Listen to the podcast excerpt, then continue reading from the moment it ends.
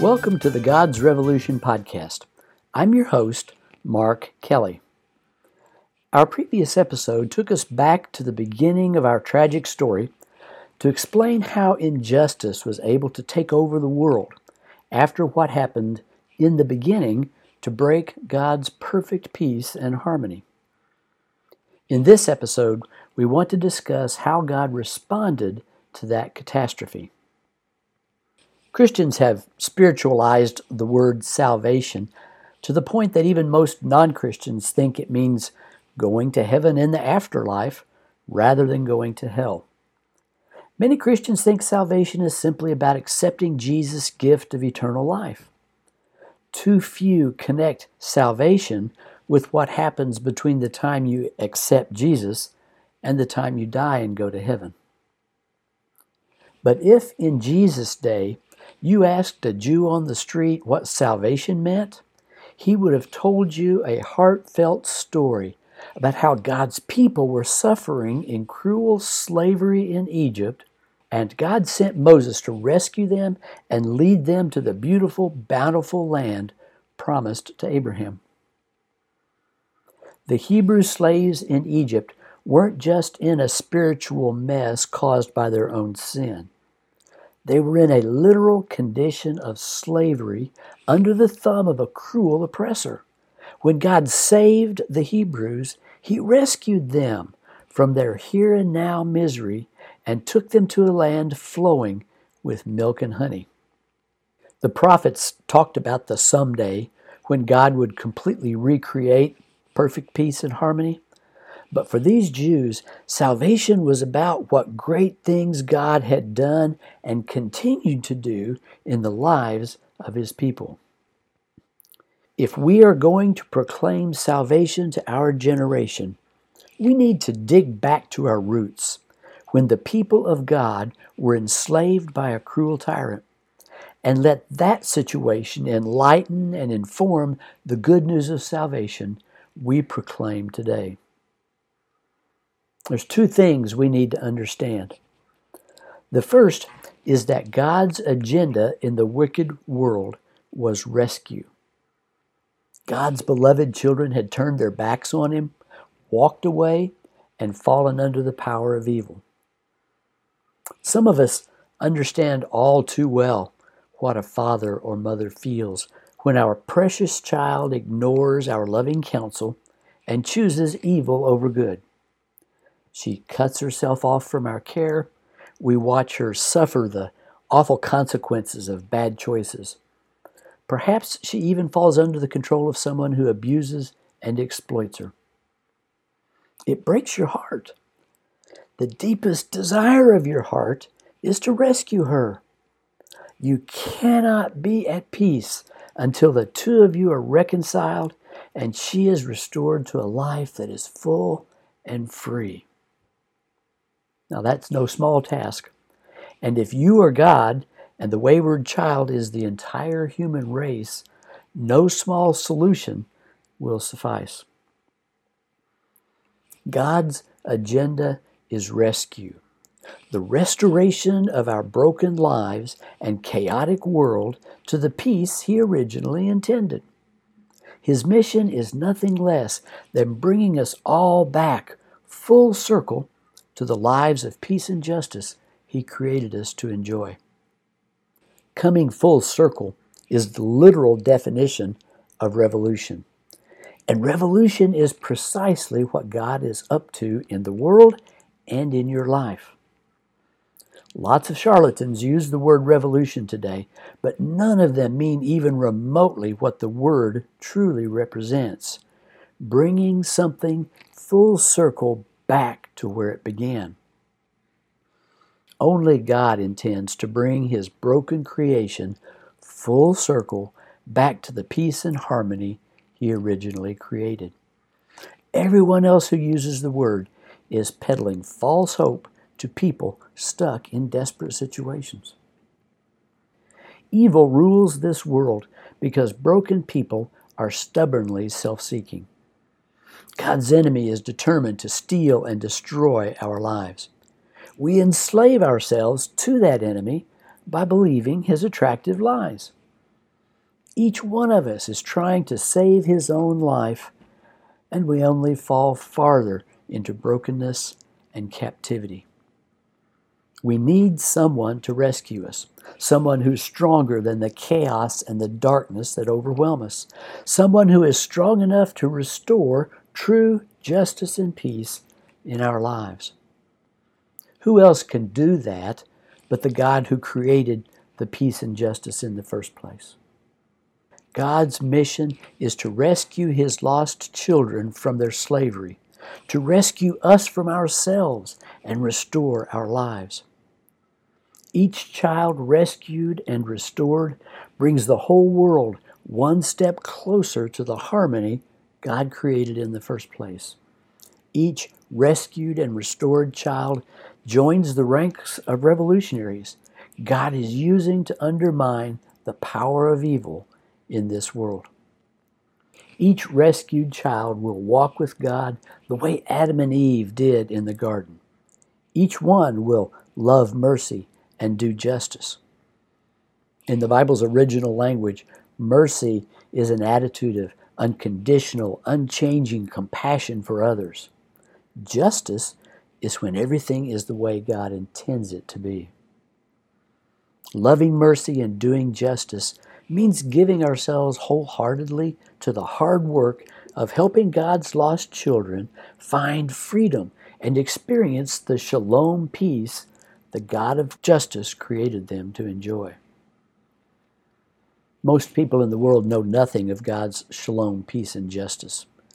In the poorest quarters of the earth, families scrape to survive, and children die of easily preventable diseases. Behind closed doors, women, girls, and boys are treated like slaves and abused for the pleasure of selfish men. Even in the richest neighborhoods, more is never enough, and the abundance of possessions never satisfies. Even in the midst of great wealth, like the Hebrews in Egypt, we still can be enslaved. The second thing we need to understand is that God redeems captives. The children of Abraham lived as slaves in Egypt, one of the world's wealthiest countries. Perhaps their lot was not quite as awful as that of slaves in other places and times. On their long, hard journey back to the land of promise, the Israelites reminisced about the good life back in Egypt sitting around pots of meat and eating all the food they wanted, an abundance of cucumbers and melons and leeks, onions, garlic, and fish they used to eat for free. But they were slaves, oppressed with back-breaking labor, treated like animals, far from their homeland, all their time and energy spent filling someone else's pocket, not free to leave, not free to prosper. And God said, I have seen the oppression of my people in Egypt. I have heard their cries of distress because of their harsh slave drivers. Yes, I am aware of their suffering. So I have come down to rescue them from the power of the Egyptians and lead them out of Egypt into their own fertile and spacious land. When the Jews of Jesus' time talked about God redeeming them, they weren't just talking about being saved from the penalty of sin. When Israel thought about God's salvation, they remembered when suffering slaves in Egypt cried out for God to deliver them from oppression. And the Almighty acted to set them free. When God set the people free, it was to take them physically to the land of promise a place of prosperity and security, a place where they could walk in God's ways and together live the abundant life of shalom, peace, and justice that God created all people to enjoy. Today, the good news is that God still hears the cries of broken people trapped in captivity. God stands ready to deliver slaves from the powers that crush them. God's intention is to restore his children to lives that are full, free, and forever. Not just eternal in a world to come, as wonderful a promise as that is, but abundant life of peace, prosperity, and purpose in this world today. When God redeems captives, we are saved in every way. God liberates us from all captivity of every kind. Life under God's shalom is life transformed in every respect. We are free to enjoy the love of our Creator and to experience the joy of living the way He intended us to live. When God redeems us from captivity and brings us to our land of promise, we enjoy the justice God brought into our lives, and we are free to do justice for other slaves, allowing God to use us so they can be set free from oppression as well and experience the new life that is full, free, and forever. Words like that may not resonate with people who live in the midst of great wealth, in a country shaped toward justice by a Christian heritage middle class American Christians don't readily grasp the significance of abundant life as part of redemption and salvation. Not only do they fail to see the captivity of their own wealth, but they can't fathom what the gospel has to do with social justice. If those privileged Christians, however, enter even a shallow relationship with people who live in extreme poverty or in a culture unprotected by Christian values, they will quickly understand how much they take for granted. They may begin to realize how much they actually know about how a person makes a place for himself in the world and what just social relationships look like. They may realize that poverty and oppression thrive when a slave doesn't know anyone who understands how to live prosperous and free. Poverty and depression have as much to do with the lack of redemptive relationships as anything else. In a community without healthy role models of prosperity, everyone assumes poverty and crime are normal. In a neighborhood where no one truly knows a poor person, everyone assumes abundance is normal and poverty is a result of sin or laziness. And yet, oppression thrives everywhere, even in the McMansions of suburban enclaves. You don't have to be ruled by a slave master in a poverty stricken land for your life to be broken by injustice and oppression. We are today seeing the economic and moral disintegration of the United States. And the social collapse is going to change everything for convictional American Christians. When we are no longer a privileged people, economically, socially, we finally will hear more clearly the cries of the poor and oppressed around us and appreciate how salvation and redemption apply to the realities of everyday life.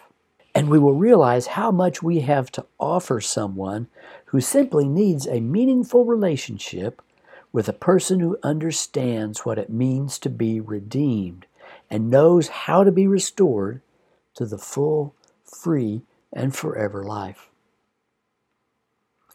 When God redeemed the children of Abraham from slavery, he sent a man named Yeshua, which means God is salvation, to lead them into the land of promise. We know him as the Old Testament's Joshua. Then, in the land of promise, when the Israelites stubbornly kept living their own lives and giving themselves over to new captivities, God sent another Yeshua to save humanity once and for all. We call him Jesus. Thank you for listening to this point. I hope you'll visit the show notes on godsrevolution.org and subscribe to the podcast. We aren't opening these posts to comments, but I have been delighted to hear feedback and thoughts emailed to me using the link in our show notes. Those who write are helping deepen our understanding of these matters and guiding us into a clearer vision for cultivating social justice. Our next episode will take us straight into the presence of that second Yeshua, Jesus, and his shockingly simple message about how to begin living the full, free, and forever life in God's kingdom.